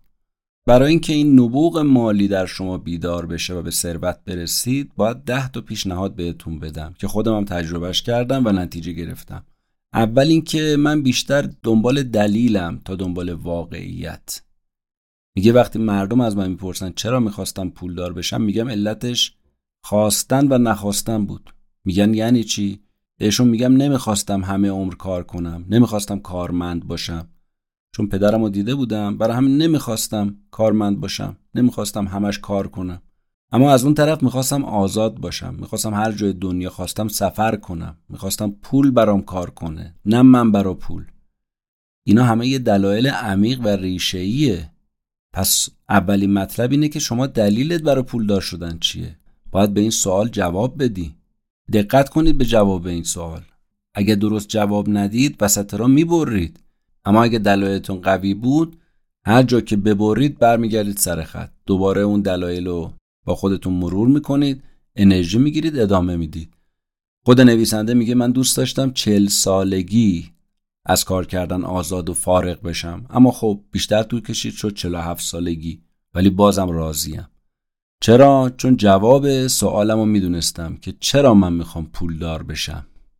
دومین توصیه این که من روزانه انتخابامو انجام می‌دادم. میگه من از بچگی انتخاب کرده بودم پولدار باشم و هر روزم تو این مسیر قدم بر داشتم مخصوصا رو یاد گرفتن سرمایه گذاری خیلی کار می‌کردم. سمینار شرکت می‌کردم همایش می‌رفتم کلاس می‌رفتم کتاب میخوندم نوار گوش می‌دادم. مثلا میگه سال 1973 داشتم تلویزیون تماشا می‌کردم که یه نفر تو آگهی بازرگانی اومد و صحنه گفت یه سمینار سه روزه است که اونجا می‌خوایم بهتون بگیم چیکار کنیم تو بازار املاک ضرر نکنیم. برای این سمینارم باید 385 دلار می‌دادم. اما این کارو کردم از اون و دو میلیون برام سود داشت. 385 دلار کجا؟ دو میلیون کجا؟ و از این سمینارا میگه من حداقل سالی دو سه بار میرم. از اون طرف عاشق پادکستم. پادکست های صوتی خیلی دوست دارم. کتاب های صوتی خیلی دوست دارم. سخنرانی های آموزشی خیلی دوست دارم. تکبرم تو این زمینه ندارم. سعی می‌کنم همش یاد بگیرم. بشنوم بفهمم مطالعه کنم. اگرم نفهمیدم انقدر می‌پرسم تا بفهمم. اما نمیگم نفهمیدم پس داره اشتباه میگه نه. سومین توصیه اینه که دوستامو با دقت انتخاب می‌کنم. میگه وقتی نگاه به خودم می‌کنم بیشتر دوستای من پول دارن. نمیگم دوست فقیر ندارم اونا هم هستن. اما واقعیت اینه که بیشترشون پول دارن. چرا؟ چون ازشون یاد می‌گیرم که چه کارایی بکنم که پولدار بشم و به پول علاقه مند بشم. از اون طرف از فقیرا یاد می‌گیرم چه کارایی نکنم باعث فقرم بشه. پس به دوستاتون یه نگاه دوباره بندازید. دوستاتون چه طیف آدمایی هستن؟ چهارمی که توی اصل خوب وارد میشم و بعد یه چیز جدید یاد می‌گیرم. ببینید تمام نونوایی ها برای پختن نون یه دستورالعمل مشترک دارن دیگه. همشون خمیر مایه دارن.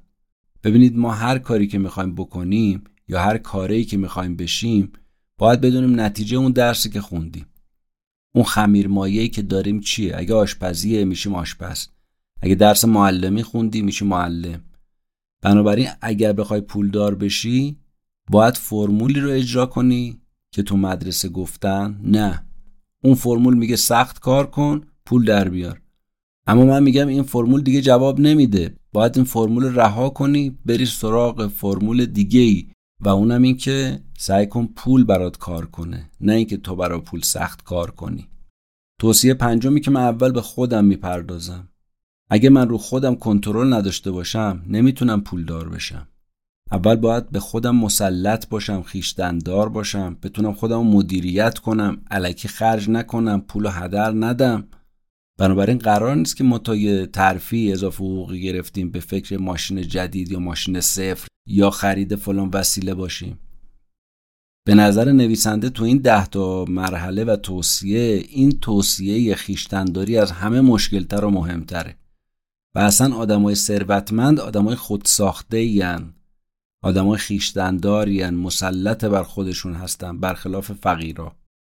یه حرف قشنگی هم که اینجا می‌زنه میگه تحت سختترین شرایط من اول به خودم فکر می‌کنم. یعنی اول سهم خودم رو می‌کشم بیرون سهم خودم رو جدا می‌کنم ولو اینکه بدهی و قرض و قوله داشته باشم و اونا رو صاف نکرده باشم. وکیلم حسابدارم دفتردارم سرم داد بیداد می‌کنن. ولی من اهمیت نمیدم. میگم اتفاقا این داد بیداد اینا برای من سازنده است. بذار من اول مثلا ده درصد خودم رو بردارم سهم خودم رو بردارم. اونا که به من فشار میارن این فشار باعث میشه بقیهش رو برم جور کنم بتونم پول به دست بیارم.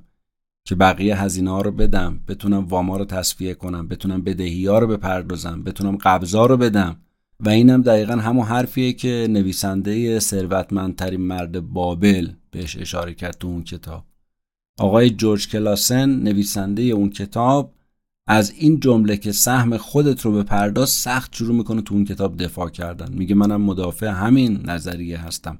ده درصد خودت رو اول بذار کنار بعد برو سراغ بدهی ها و قبضا حالا چرا اجازه میدم طلبکارم سرم داد بزنه؟ برای اینکه لطف می‌کنه در حق من. باعث میشه از جا بلند شم. برم سراغ درآمد بیشتر و ستون داراییامو رشد بدم. البته منظورم این نیستش که گرسنگی بکشم یا بدبختی بیفتم یا از زندگی لذت نبرم. نه.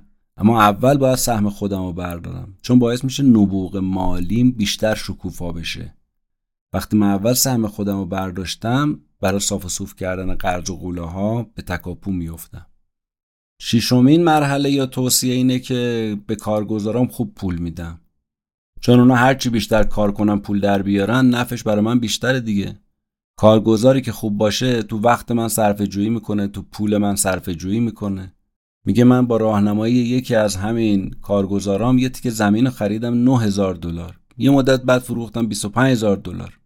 از ما با تفاوتش ماشین پورشم رو خریدم. پس کارگزار خوب چشم و گوش شماست. به جای اینکه تو وقت تو, تو بازار بذاری اون هست تو میری گلف تو بازی می‌کنی. و سعیم می‌کنم کارگزاری داشته باشم بیشترین علاقه رو به رشته من داره. و این کارگزار برای من معلم خوبیه. می‌تونم ازش حسابی یاد بگیرم. و یه دارایی برای انسان محسوب میشه. مخصوصا اگه به رشته من و اون کاری که می‌کنم علاقه مند باشه. ما هم بعد از اون ور هواشو داشته باشیم. باش منصفانه حساب کتاب کنیم. پورسانتش رو به موقع بدیم. خوب بدیم. هواشو داشته باشیم. گام یا توصیه هفتمی که یه بخشنده سرخ پوست هستم. حالا این ماجرای بخشنده سرخ پوست چیه؟ اولین مهاجرای سفید پوست که پا گذاشتن به قاره آمریکا دیدن این بومیای سرخپوست یه عادت عجیبی دارن. اگه یه مهاجر مریض می‌شد بومیا می‌رفتن بهش پتو می‌دادن که این گرمش بشه. اما مهاجر سفید پوست فکر می‌کرد این هدیه آورده براش. بومیه که می‌رفت پتو رو بگیره این ناراحت می‌شد. اینجا بود که واژه بخشنده سرخ پوست به وجود اومد. یعنی قرار من اینو که به طرف میدم بعد چه مدتی بهم برگرده؟ از اینجا بود یه قانونی ساخته شد به این عنوان که وقتی پولی من خرج می‌کنم قراره با چه سرعتی پول من برگرده؟ مثالی که نویسنده می‌زنه میگه چند تا بلوک دورتر از اون جایی که من میشستم یه ملکی بود که رهن بانک بود. قیمتش هم 60 هزار دلار بود گذاشته بودم برای فروش از طرف بانک. من اومدم تو مزایده اینو 50 هزار تا پیشنهاد دادم. اونا هم قبول کردن. چرا قبول کردن؟ چون تو پاکت پیشنهاد من 50 هزار دلارم چک بانکی بود. اونا فهمیده بودن من خریدار جدیم. میگه من ملک و خریدم اجاره دادم مای 2500 دلار و بعد چند سال پولم برگشت صابخونم شدم. پس نکته در اینه که بعد چه مدتی این پولم برمیگرده؟ آیا ارزش رو داره یا نداره؟ البته یه موقعی هم می‌بینی معامله ها سودآور نیست دیگه. مثلا از هر ده تا معامله دو سه تاش سود داره. پنج شیش تاش ممکن اصلا یر به یر بشه دو سه تاش ضرر بخوره. پس علاوه بر سود بردن سرمایه گذار باید به فکر برگشت سرمایهش هم باشه. توصیه یا گام هشتم این که دارایی ها برای من آرامش به دنبال خودش داره. نویسنده کتاب میگه چرا مردم کمتر صاحب دارایی میشن؟ چون اگه شما به صد نفر اول سال ده هزار دلار بدی آخر سال برای 80 درصد هیچ پولی نمونده. مثلا پیشقسط ماشین داده خرید یخچال بوده تلویزیون بوده سفر بوده. 16 نفرشون 5 تا 10 درصد افزایش پیدا کرده اون پولشون. چهار نفرشون ممکنه مبلغ رو دو برابر کرده باشن. پس 80 درصد هیچ پولی ندارن 16 نفر 5 تا 10 درصد سود چهار نفرم دو برابر. اما اون 80 درصد چرا پول از دست میدن؟ چون تو تله میفتن چه تله ای از جامعه عقب نمونی. همون چشم رو هم چشمی. همون تجمل پرستی خوشگذرونی بیفایده پوز عالی جیب خالی. توصیه نهم این که نیاز به قهرمان من دارم. کیاسوکی میگه همیشه تو زندگی آدم اسطوره هایی هستن. مثلا من بچه بودم اسطوره بیسبال رو خیلی دوست داشتم. می‌خواستم بزرگ شدم مثل اونا بشم. اصلا بیسبالم که بازی می‌کردم انگار یکی از اونا بودم. و هرچی هم بزرگتر شدم این قهرمانام جدیدتر شد. مثلا دیگه حالا وارن بافت، جورج سوروس، جیم راجرز تو معامله انگار یکی از اینا بودم. کاری که این قهرمان می‌کنه فقط این نیست که انگیزه بهتون بده بلکه کارم برات ساده می‌کنه. چجوری؟ میگم اگر اون تونست چرا من نتونم؟ توصیه دهم و قدم پایانی هم این که آموزش میدم که خودمم رشد کنم. کیوساکی میگه اگه فقط یه ایده بخوام تو ذهن شما بکارم اون ایده اینه. هر زمان احساس کردی دست و بال تنگه ببخش. خروار خروار سمتت سرازیر میشه. حالا چه پول چه لبخند چه عشق چه دوستی ببخش. و میگه من هرچی یاد گرفتم این بوده که هرچی به مردم یاد بدی بیشتر رشد می‌کنی. حالا چه رشد مالی باشه چه رشد معنوی باشه. آخرین جملات کتابم از قول نویسنده اینه که خدا دو تا نعمت به شما داده. یکی مغزتونه یکی وقتتونه. دیگه بستگی به خودتون داره. با این دوتا می‌خواید چیکار کنید؟ اگه هر دلاری که به دستتون می‌رسه روی مغزتون خرج کنید آموزش ببینید به آموزش اینکه چجوری دارایی جمع کنید رو ببینید ثروت برای آیندهتون تضمین شده است. این راه ثروتمند شدن انتخاب کردید. پس انتخاب راه همش و همش در اختیار خود شماست. اگه انتخاب کنید که صحبتهای من تو این کتاب رو با فرزندتونم در میون بذارید انتخاب کردید که اونو به سمت دنیای ثروتمند شدن بکشونید. آینده من و شما و فرزندانمون با انتخاب هایی که امروز می‌کنیم تعیین میشه. پس سعی کنیم بهترین انتخاب رو بکنیم مخصوصا در باب آموزش سواد مالی.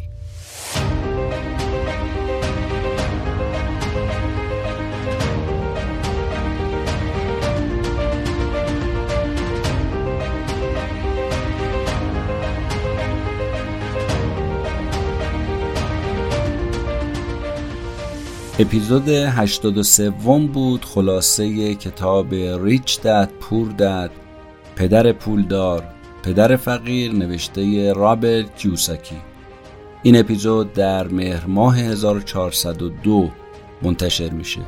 باز هم طبق معمول تشکر ویژه می‌کنم از پسر عزیزم آقا رضای بهمنی که در تدوین این اپیزود به من کمک می‌کنه. تشکر از اسپانسر این اپیزود اکانت بازار. ممنونم از همه شمایی که ما رو میشنوید. اگر خواستید اسپانسر پادکست کتاب جیبی بشید به خبر بدید. محصول و یا خدمات شما رو ما می‌تونیم به راحتی براتون معرفی بکنیم که به مخاطبین و مشتریاتون اضافه بشه. روز روزگار بر همتون خوش و خدا نگهدار.